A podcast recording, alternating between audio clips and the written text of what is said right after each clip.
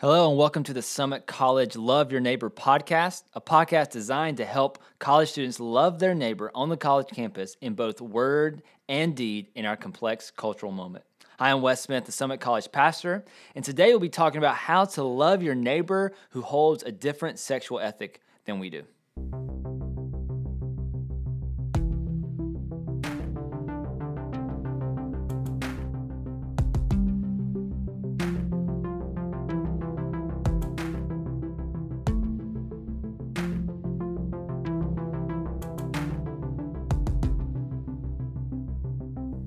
Christian view of sexuality might be the most countercultural view we hold on the college campus. What Christians have taught for centuries about sexuality seems to the culture at best to be outdated and at worst to be bigotry. But what I want to show us today is that as Christians, we are called to both hold firm to our theological position and at the same time have a loving relational posture towards those who think and act differently than we do. We are compelled by the love of Christ to befriend and show kindness to all people, and compelled by the truth of Christ to honor the teaching of Scripture on sexuality. So today we're talking about how to love our neighbor who has a different sexual ethic than we do, or specifically how to love our LGBTQ neighbor. But to start, I want to clearly lay out what is our theology on sexuality and then get into a, what our relational posture should look like. So if I had to sum up the Christian teaching on sexuality, it is this. Sex is a good gift from God given exclusively for marriage between a man and a woman. I'll say it again. Sex is a good gift from God given exclusively for marriage between a man and a woman. So, first, we see that sex is a good gift from God. We often treat sex like it's something that God never intended to happen, but Adam and Eve just figured it out. But in all actuality, God invented sex and gave it as a gift. He's the one that created sex both for procreation and for pleasure.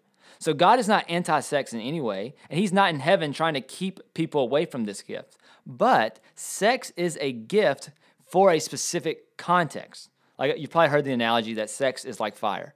In the right context and in the right place, fire is very helpful. So when you put fire into like a fire pit or something like that, like that is really helpful because it brings warmth and all these other good things.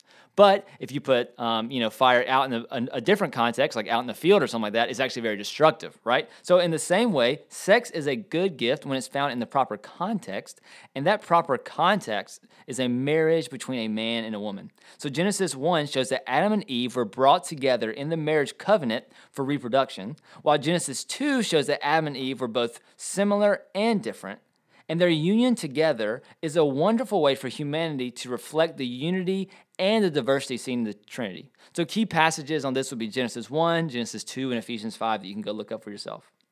And the last thing we see the Bible teaches is that all sexual activity outside of heterosexual marriage is sin, including all forms of homosexuality.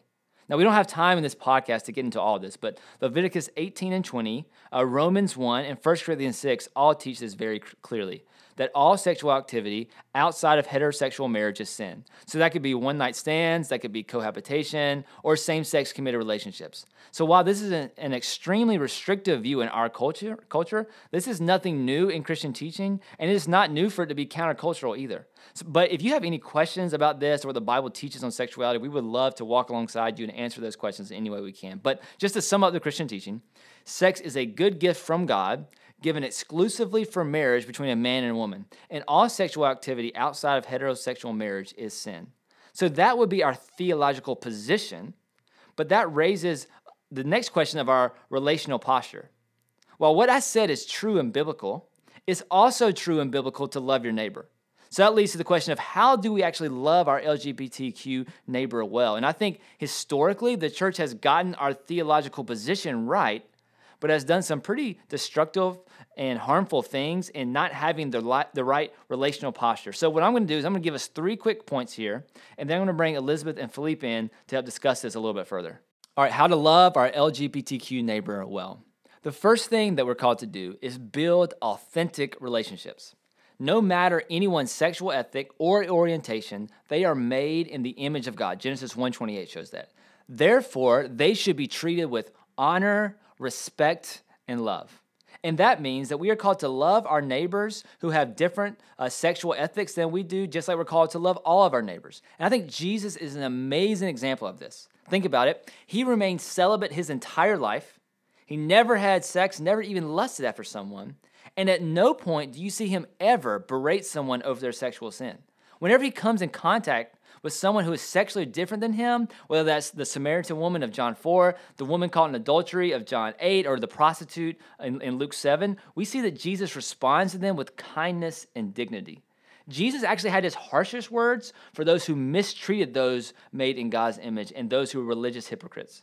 But to those who had sexual sin or sexual differences, he actually responds with grace, and we should do that as well. Rosaria Butterfield says this. She says, In a post Christian world, our words can be only as strong as our relationships. And I love that. What she is saying is that in a world that is skeptical of you because you're a Christian, in a world that already assumes that you're intolerant and unloving because of your theological position, we must work hard to build real, authentic friendships with those that we are sh- seeking to love and share the gospel with. And we must be their actual friends. So that means a few things. First, we're called to listen well. In order to love well, you must listen well. You're not able to be a good friend to someone until you have actually understood their background, their personal experiences. So we should spend more time listening and less time talking in relationships. The second thing is to spend time together. When someone shares with us their, their sexual lifestyle, we should thank them for sharing with us and assuring them from the beginning that their sexual orientation will not jeopardize our friendship with them that our friendship is not based on them holding our specific viewpoint, but our friendship with them is based on sacrificial love of neighbor. And if Christ, who loved us, who were very different than him, that should lead us to then love others who are very different than us as well. So basically, we're just called to be a good friend. Just like you're called to be a good friend to anyone, we should spend time together with them and we should listen to their story. The second thing we should do is we should invite them into the family. Help them see what the family of God is like. 1 John 4 11, 12 says that most people will never see God. But if we love one another, we show them what God is like. We make the invisible God visible by the way we sacrificially love one another. And for many people, rejecting a homosexual lifestyle means they may be choosing a life of singleness. They may never get married, but we can show them that they never have to be alone that there is a family that loves them and a family that cares for them. I also think people uh, naturally assume that the church, the family of God, is a judgmental place, but instead it should be a humble place because we're all in need, in need of God's grace. I think a great analogy I've heard about this is um, this analogy of a waiting room. So imagine there's two different waiting rooms. One is a waiting room for a job interview, the other is a waiting room for a doctor's office. They're both waiting rooms, but but the kind of atmosphere is very different. In a waiting room um, for a job interview, everybody's looking at each other, trying to size each other up, trying to see who is better than the other person. In the waiting room of a doctor's office, everybody there just assumes everyone else is sick. You're not judging each other. You're all there because you need help. The church should not be like a waiting room for a job interview, but the church should be a waiting room for the doctor's office. We're all there, we're all broken, and we're all in need, in need of the great physician. And so it's an amazing opportunity for us as the church to be a community that loves and serves one another, that we are gathered together not to size one another up, but to bear one another's burdens. Sam Allberry says it this, this way. He says, It is the quality of our community life as a church that will most visibly show a watching world that the Christian stance on sexuality is most compelling, even more so than our speaking clearly into the public square. So that means that we should invite our LGBTQ friends into the Christian community and show them what the family of God is like. So that is why we have family groups, to have the opportunity to live out what it means to be family and invite others to experience that. All right, and number three is to speak the truth. Now, this last part is really important. When we think about speaking the truth, we normally think about calling somebody out. But uh, Sam Allberry, who's a pastor who struggles with same sex attraction, says this says that we should, when, when sharing, we should start with the center of Christianity and work our way out to the edge, which I found very helpful. Like, we would not assume if we met a businessman that his biggest struggle was greed and talk to him about that before we get to the gospel. So, why would we do that with anyone else? Specifically, we should start with the gospel and then move towards the Bible's teachings on sexuality. So, we should start by teaching that the gospel is good news for all people, right? So, it's not just good news for some people or a certain type of, of person that when we share the good the gospel it should sound like good news to anyone that we share share with. We see that jesus does this exact thing in john 8 and luke 7 that he extends grace and invites them into a relationship with himself. So the first thing that we should do is to share the good news of the gospel. The second thing is that everyone who follows christ must deny themselves. Mark 8:34 says and calling the crowd to him with his disciples he said to them if anyone would come after me, let him deny himself and take up his cross and follow me. For the practicing homosexual, it is clear what you have to give up to follow Christ. Right? For many of them, they're giving up pleasure. They're feeling out, they're giving up what feels natural, companionship, community, marriage, and it just seems very, very costly. But for everyone following Christ, it is costly. Sam Allberry has another quote that I think is great. It's kind of long, but I, I want to read it. This is what he says. It says, Every Christian is called to costly sacrifice. Denying yourself does not mean tweaking your behavior here and there. It is saying no to your deepest sense of who you are for the sake of Christ. To take up a cross is to declare your life forfeit. It is laying down your life for the very reason that your life, it turns out, is not yours at all. It belongs to Jesus. He made it, and through his death, he bought it back. So it doesn't matter if you came to Christ in VBS if you have 100 Awana badges, if you're the leader of your youth group, if you're the president of the FCA at your school, following Christ should radically impact your life because following Christ impacts all of our view on sexuality, who we marry, how we spend our time, how we spend our money, what career we choose. Following Christ um, is worth it, but it's also costly. And if it isn't costly, you should maybe check to see if you're actually following Christ at all. And the last point with this, as we're teaching, speaking the truth clearly, is then to teach that sex is a good gift that God has given exclusively for marriage between a man and a woman. We should not be uh, afraid of teaching this. We believe that we have a good, kind, generous God who designed sexuality in a good way. And so we should not be afraid of the teaching of this, but we, we also don't have to feel like we have to come right out the gate with this from the very beginning. So, in closing, what we're saying is that we should build authentic friendships by listening well and spending time with others that we should invite people into the family of God and that we should speak the truth by boldly proclaiming the good news of the gospel, reminding them that all of us that follow Christ is costly, and then lastly, what the Bible teaches about sexuality. So, hopefully, what you see is uh, that this actually is not that different than how we should love anyone. People in the LGBTQ community are not a different kind of person, but they are people that we should honor, love, and respect like all humanity because they are made in God's image.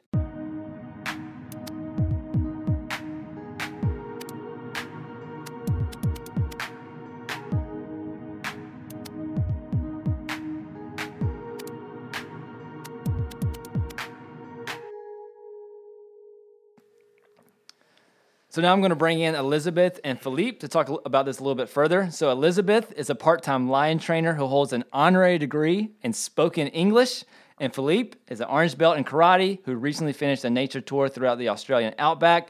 So thanks for being here today, guys. You're welcome. Yeah. Wow, what an intro. Yeah, Full, uh, filled us. with lies. yeah. Well, Elizabeth, you're a, yeah, your English was great. really come also, in handy. I like that you said I'm a part-time line trainer because the other part, am I doing college ministry? It's just like a side. You're just working thing. your way up to full time. You got you got an internship. Women's director is just like uh, it's yeah. actually my second. Yeah, uh, you're just favorite job. In. Right. All right. Well, Philippe, here's my, my first question is for you. Why do you think it is so difficult for us to love those who have a different view of sexuality than we do? Yeah, uh, I think it's difficult because a common belief that people have in our culture is that our sexuality is our identity and that's what defines us as a person. And when us believers are speaking from a place of truth and love, people who hold a different view of sexuality may receive what we're communicating to them as an attack on who they are as a person. Um, and I think entering into these conversations, people can be a bit apprehensive and have this fear that uh, the words that they may say, um, or the words that they say, may hurt the person they're talking to, or even uh, that they themselves may be ostracized for what they believe in. And I think us also as believers can fail in being quick to listen and seek to understand others first. And I think what would be really helpful is entering into these conversations out of a place of humility and coming in as a learner wanting to understand the other person. Yeah, I think that is awesome, Philippe. And I would only add that um, with the humility part, I think that we just as humans want to be right and want to be understood. And sometimes when we let that drive our conversations, um, we are not as gentle or as good at listening. And it's just hard when people disagree with you, especially with something you really believe in. Um, I think you can feel this intensity of needing to defend the Bible and get in an argument when really it's a messy thing to talk about and something that usually won't get all the way talked through in just one conversation. And so I think we can also, in our own pride, um, just want to be the people with the right answers and kind of go in letting that be what drives our conversation instead of what you're saying, loving people and listening to them. Yeah. Yeah, I think what kind of what I hear for you guys are saying is just the importance of being humble in the conversation and then listening well. So kind of like we said, like instead of being the person who's talking the whole time, really listening well, asking good questions, getting to know the person. So the second question is for you, Elizabeth. Why is the church family so important when loving others? I think the church family is important uh, because we aren't meant to do anything alone. And I think that includes reaching out and loving others. And the body of Christ is made up of so many different people with different giftings. Paul talks about this in 1 Corinthians 12, how we're many members, um, but one body. We are together and unified. And so I think we need each other. We need help loving those around us. Um, no one should be only having one Christian in their life caring for them because the body of Christ together images God better than just a bunch of individuals. And so that's a it, just a benefit that we have in the church is that we can connect people to multiple believers and together we can display who God is. Yeah, and I think that the church family is so important when loving others because, yeah, it should be the place where people can feel the most vulnerable and share the messiness of who they are. And people feel the most love really when they feel the most known. Uh, so I think that there should be this expectation that whenever people come into spaces where the church family is present, uh, they can share even like the darkest and most broken part of their lives and be met with God's grace. And the gospel tells us that we don't have to be ashamed about our past or like even like current sin struggles, but can bring them out into the light because we've been forgiven and covered by the blood of Jesus. Um, and yeah, just like Galatians 6 1 and 2 says, um, Brothers, if anyone is caught in any transgression, you who are spiritual should restore them in a spirit of gentleness. Keep watch of your family, lest you too be tempted. Bear one another's burdens and so fulfill the law of Christ. And I think that this verse speaks into how like important the church family's role is in carrying others' burdens and loving them really well. Yeah, I think something you said there. I think, I mean, imagine if the church was known as a place where people could be known and loved and not as a place where people are judged. Mm-hmm. Mm-hmm. If that was true in America, that would drastically change people's view of the church and drastically change the church's impact on the culture. So I think just fighting hard to be that kind of a community where people feel like they can be vulnerable and open and honest. So I think that's that's awesome. And I think that um, because they're seeing, like, they can do that because they're seeing it displayed by other people who are struggling with lots of different things. It's not like everyone in the church is struggling with the same one sin. Yeah. People have all different pasts and experiences and sin struggles. And so, even having multiple people to share those um, struggles, I think, can help people be vulnerable themselves. Exactly. Um, well, Philip, let me ask you this question. How would you kind of uh, encourage people to respond if they're in a conversation with a friend and that friend comes out to them or just shares with them um, that they're actively practicing a homosexual lifestyle? Yeah, I think that if someone shares anything with you that has been kept hidden for a while, especially their sexuality, then that shows like how much they really trust you. And one of the first ways that you can respond to them is just thanking them for their willingness to share um, that part of their life with you. And yeah, even like me, it took honestly like a while for me to share um, with the guy that discipled me. Um, like that I struggle with like same sex attraction, but when I knew that I could trust him, um, I really wanted to be honest with him about like what is like hard in my life. And yeah, like when I was able to share that with him, he did a really good job in like listening to me and like caring for me. Um, and yeah, I think another way that you should respond is reminding them that you will always like be their friend and you'll always like love them regardless of like the things that they share with you. Yeah, I think that's really, really good, man. Thanks for like sharing that with us. Like the importance of like uh, one like thanking them for being that vulnerable with you, but then also I, I know you said that you know you didn't immediately share it, Mm-hmm. right? You said maybe it took a little bit of time. So you can, can you kind of speak to that a little bit more about why it might take a little bit more time for somebody to share that?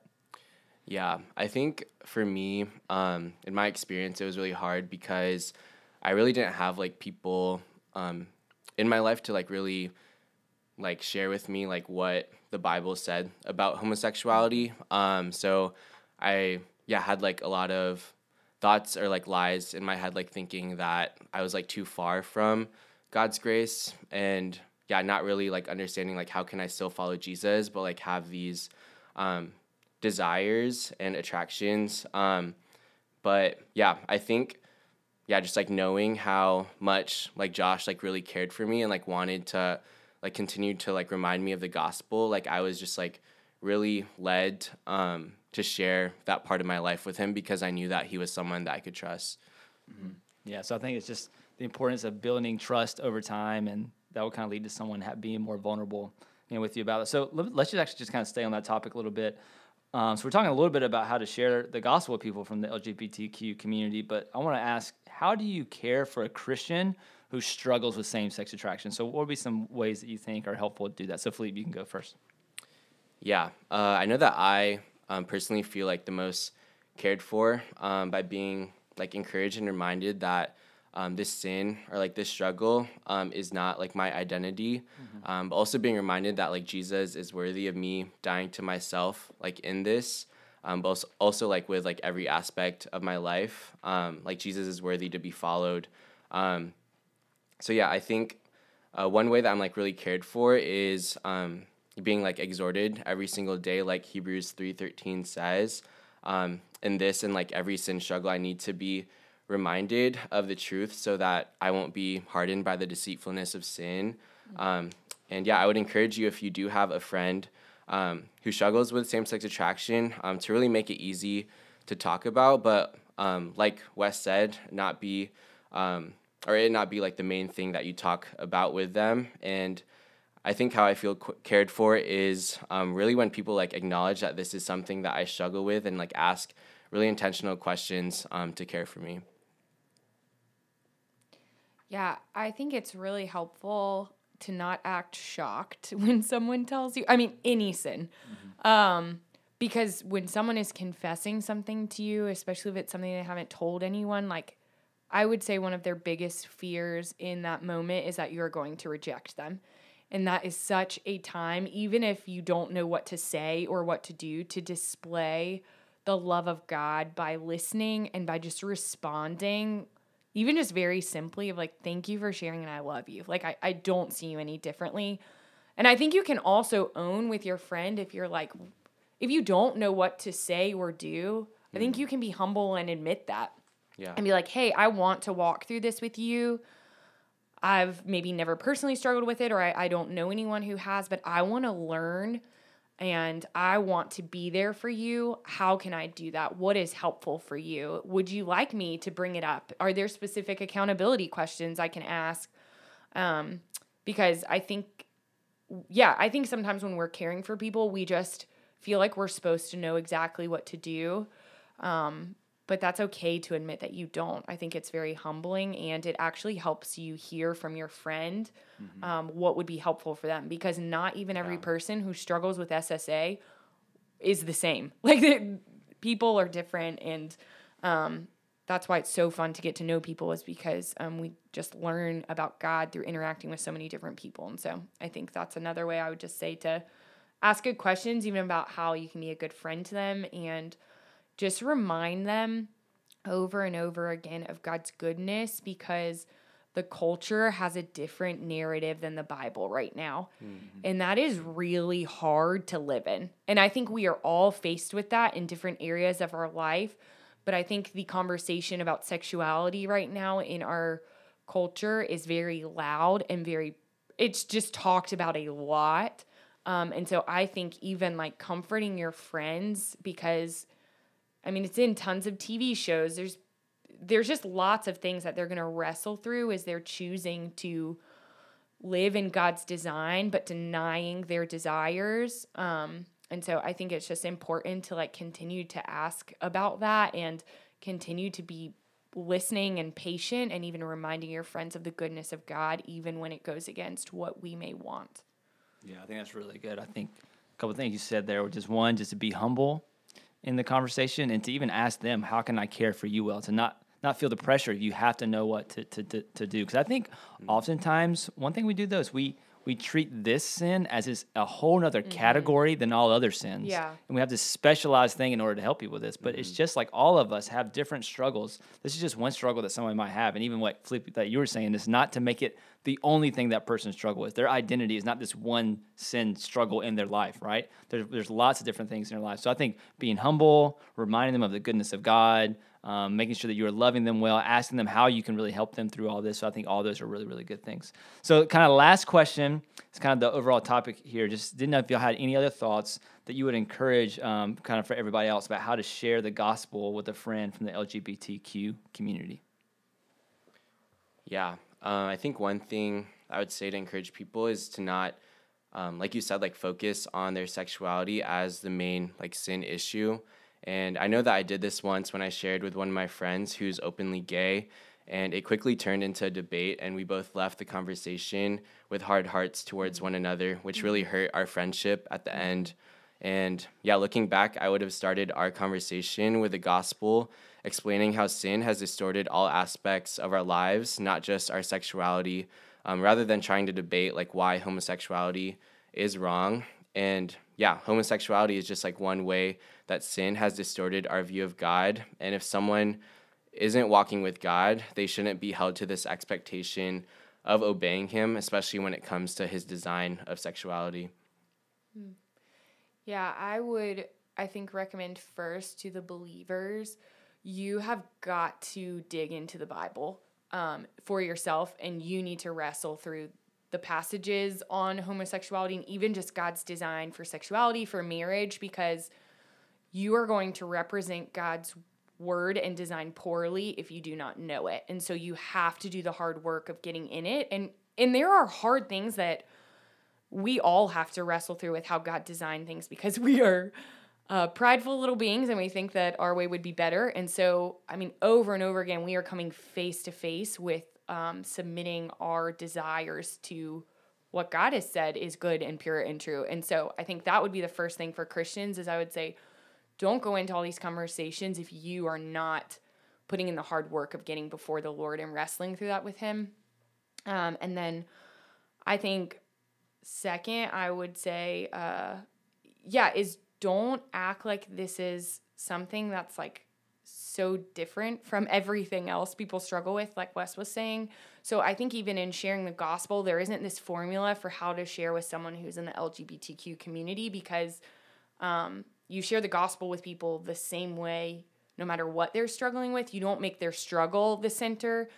You make like just the fact that we're all sinners and in need of God's grace. Um, and so I think I would lead the way using my own brokenness and sin because the only reason I know Jesus is because of his grace to save me and reveal himself to me. It is not because my sin was any less weighty. Mm-hmm. And so I think if you lead the way with that too, of even sharing your own brokenness with sexuality, maybe you don't struggle with SSA, but sexuality is broken because of the fall. Like our minds, we are we lust, we think impurely about others and yeah, our just minds are in a lot of ways impacted by the broken world and by sin. And so I think you can even lead the way with your own sin and sharing how God has saved you and then begin to talk to them about their need for Jesus. But I definitely wouldn't put the pressure on yourself to make like, oh, they're in the LGBTQ community. I need to first tell them what the Bible says about that. Like that will come, but they are a sinner and they need God's grace no matter what they struggle with. Mm-hmm. Yeah, I think that's good. It's kind of like we were saying earlier. We want to start with the center and mm-hmm. then move towards the edge of Christianity. You want to start with the good, the, the reality that the gospel is good news for all people, and also that for anyone following Christ, it is costly, whether you struggle yeah. with same sex attraction or not. But then eventually getting to the, to the teachings on sexuality. But I think all those are really, really helpful. I, I think just remember, you know, this is a very countercultural thing mm-hmm. that we believe as Christians. And if you're right now, if you're kind of wondering, like, what does the Bible actually teach, and you want to dig into this further, I encourage you to talk to a staff person, reach out to us, whatever it is. We would love to walk you through this um, as we all kind of learn, like, how do we love and care for our neighbor well? And how do we be the body of Christ to really invite people into the family of God to really experience the love and the grace that God has for everyone? All right, so a discussion question for you to be uh, talking with your D group about is how can you love those in the LGBTQ community well? What does that look like for your life? Um, a couple of resources that could be helpful is Is God Anti-Gay by Sam Allberry. So this is a great book on both what does the Bible teach about sexuality and then also how do you care for a Christian who struggles with same-sex attraction and then how can you love those in the LGBTQ community well. All right, another book that I think is really helpful is The Gospel Comes with a House Key by Rosaria Butterfield honestly, this book is just helpful for just all things in ministry. It's all about how to love those who are different than you, how to invite them into your home, how to practice hospitality. It's just an amazing book. So those would be two good resources if you want to kind of dig into this a little bit, um, a little bit further. Hey, thanks so much for listening to the Summit College Love Your Neighbor podcast. Make sure to subscribe so you can get the podcast as soon as they drop. And we hope this helps equip you to love your neighbor in word and deed as you represent Christ on campus.